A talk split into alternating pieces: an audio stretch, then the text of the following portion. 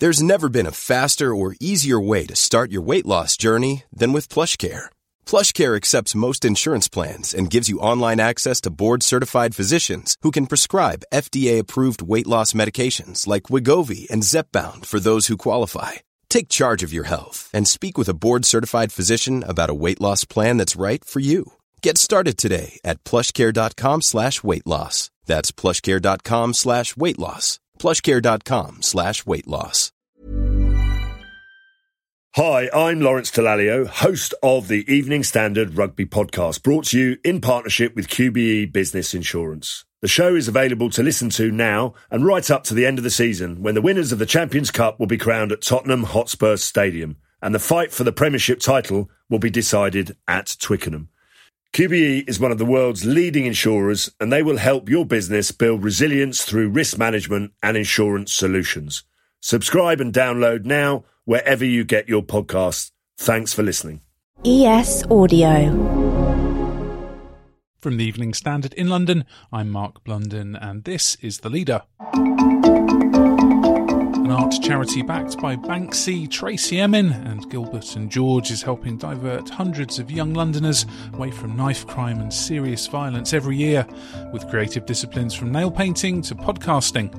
Now, Art Against Knives has produced a report with civil rights group Liberty in the hope of finding what it describes as a non-policing solution in London's tragic battle against rising knife crime amid youth services ravaged by years of austerity and council cuts. Giving young people constructive things to do, it's really important that we invest in young people so they don't get distracted, attracted into gangs and criminal activity. What we do know in some boroughs in uh, London, there is a prevalence of criminal gangs, there's postcode uh, wars, but also we know of the uh, rise of county lines. That's London Mayor Sadiq Khan speaking after lockdown. Art Against Knives was founded by Oliver Hemsley, who was a twenty-year-old St Martin's student in two thousand eight, was left paralysed and in a wheelchair after being stabbed in a random unprovoked attack. Hemsley suffered up to eight stab wounds, mostly to his lungs and heart, in the attack by a gang of youths in Shoreditch, and spent one hundred thirty-four days in intensive care. As part of his recovery, the promising fashion designer's friends helped raise cash and awareness from some of Britain's biggest creative names, and Art Against Knives was born, founded with his business partner, Katy Dawe. Now we'll cross from the studio to, well, me, in Barnet, a borough where Met data shows that knife crime's up over twenty percent since last year, and I met Art Against Knives Chief Executive Dr Sally Zlotowitz. Sally, could you tell us a little bit about Art Against Knives and the significance of the charity being located here in Barnet? Barnet is a really interesting borough. It is obviously in North London, in suburbia. There's a huge amount of inequality in Barnet. If you go around one corner, you've got Bishop's Avenue, which has some of the most expensive properties in the world, probably. And then you've got these sort of pockets of deprivation throughout the rest of Barnet who are underserved. Well, young people are underserved in those areas. Um, and they're quite isolated because the borough's so big. It's also quite populated, but in comparison to some of the inner boroughs where there's a lot more youth provision, actually Barnet's young people are, are underserved in that way. Could you tell us a little bit about the main focus of your work? So our mission is all about preventing youth violence, whether that's serious youth violence or violence against women and girls, which is also high, as we know, and recently got higher because of the pandemic. So we're all about preventing violence, but we prevent it through both providing creative activities and creative opportunities. We believe creativity is at the heart of well-being, of opportunities for young people, and it's what they engage and love and what we all love. We also try and tackle some of the root causes of violence, which we know are linked to inequality, poverty and other social factors like that, housing challenges that mean young people don't have those opportunities. So we're all about embedding creative and safe spaces in the heart of those communities. One of our programmes is called In Our Hands. It's all about nail bars, youth-led nail bars. Young women and girls and gender minorities come along. They have the opportunity to learn about nail art. They have the opportunity to put on other types of creative activities that that are important to them, that they love. It's such a great engagement tool, painting nails. There's involved a, a really intimate relationship and conversation that you can have and really build trusted relationships. Who are your young artists, creators and participants? Have they all been involved in knife crime in some way or another or been affected by it? So many young people in London are affected by um, feelings of fear and lack of safety. In fact, most young people put that at the top of their list of concerns about living in London. Our programmes are open to all young people. Um, some young people are younger, sort of start working with young people aged ten, eleven years of age, and that we call that kind of early intervention and prevention work, right through to when they are a bit older and over twenty. Um, and young people are in different parts of their journey, whether with the education system, with the policing system, with the criminal justice system. Whatever was going on for them, we'll offer specialist support within these creative safe spaces. What do you think can be done to help rebuild trust between young people and the police?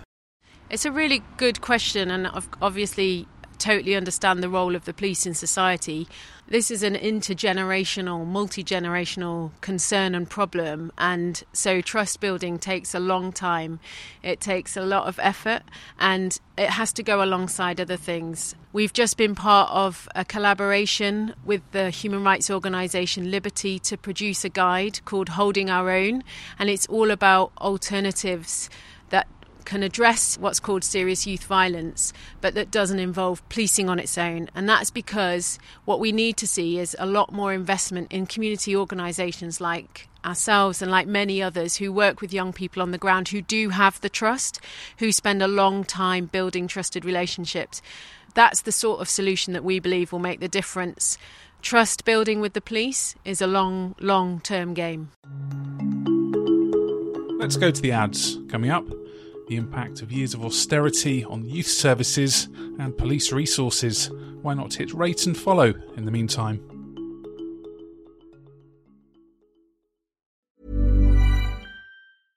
Ready to pop the question? The jewelers at Blue Nile dot com have got sparkle down to a science with beautiful lab-grown diamonds worthy of your most brilliant moments. Their lab-grown diamonds are independently graded and guaranteed identical to natural diamonds, and they're ready to ship to your door. Go to Blue Nile dot com and use promo code LISTEN to get fifty dollars off your purchase of five hundred dollars or more. That's code LISTEN at Blue Nile dot com for fifty dollars off. Blue Nile dot com, code LISTEN.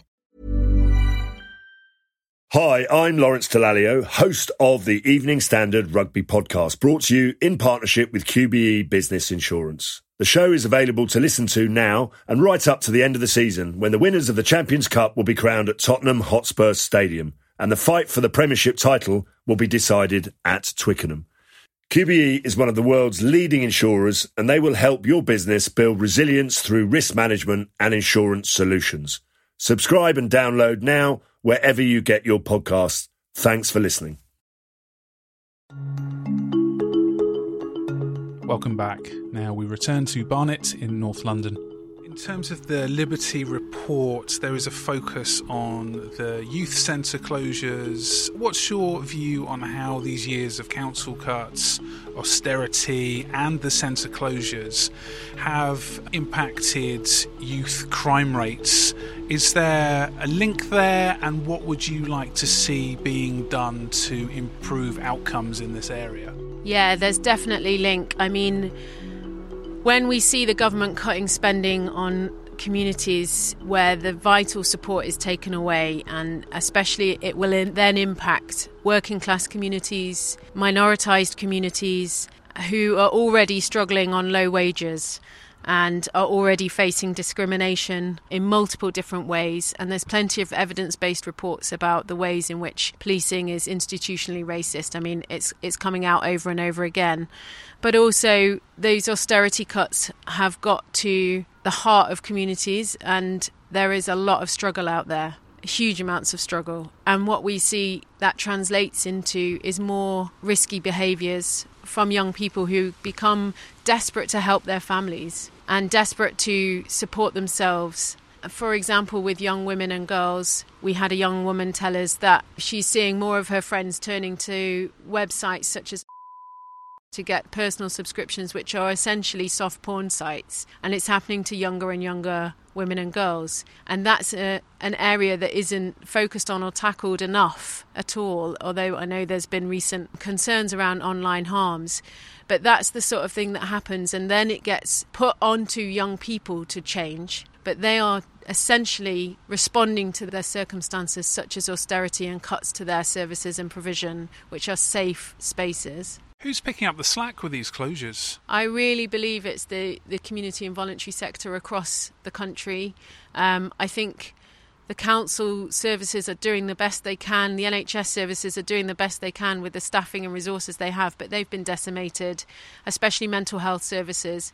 And I really believe that a lot of this is being picked up by grassroots youth workers and community groups who get very little recognition and acknowledgement, but face supporting young people who are in the biggest distress, and they deserve the investment and support to to be able to keep going and to, to be able to support those young people well. I guess the critics might say police with very stretched resources, they're no longer tough enough on, on knife crime. We're in Barnet, uh, knife crime has increased over twenty percent in the last year. What What is your take on that? Yeah, I would really encourage people to read the Holding Our Own guide that's on the Liberty website to look into more about the arguments around this. But essentially, we know from reports like the Casey report, a recent report from the Greater Manchester Police themselves showing that black and brown children in our communities are almost four times more likely to be stopped and searched by police officers.